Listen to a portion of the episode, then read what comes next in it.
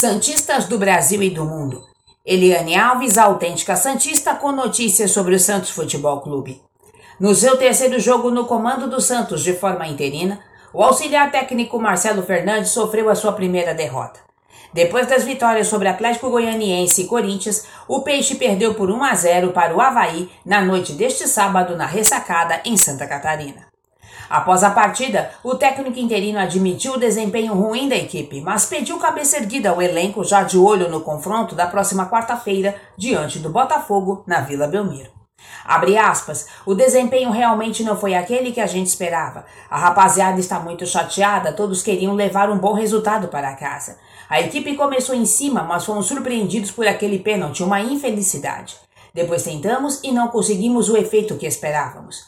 Mas quarta tem jogo, não tem tempo para lamentar e quarta tem o Botafogo. Fecha aspas, analisou Marcelo Fernandes. O Santos caiu para a nona colocação na classificação com a derrota para o Havaí. Na próxima quarta-feira, a equipe recebe o Botafogo na Vila Belmiro. Os ingressos para o confronto já estão à venda. Notícia extraída do site Diário do Peixe, One Football. Pois é, torcedor, está cada vez mais difícil torcer para o Santos neste ano de 2022. O Santos não é uma equipe confiável, não é uma equipe segura. E ao mesmo tempo que enche o torcedor de expectativas no final por causa do Santos, o torcedor sempre quebra a cara. Eliane Alves, a autêntica Santista.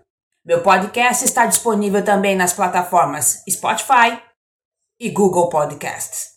O foco é o Santos. O resto é o resto.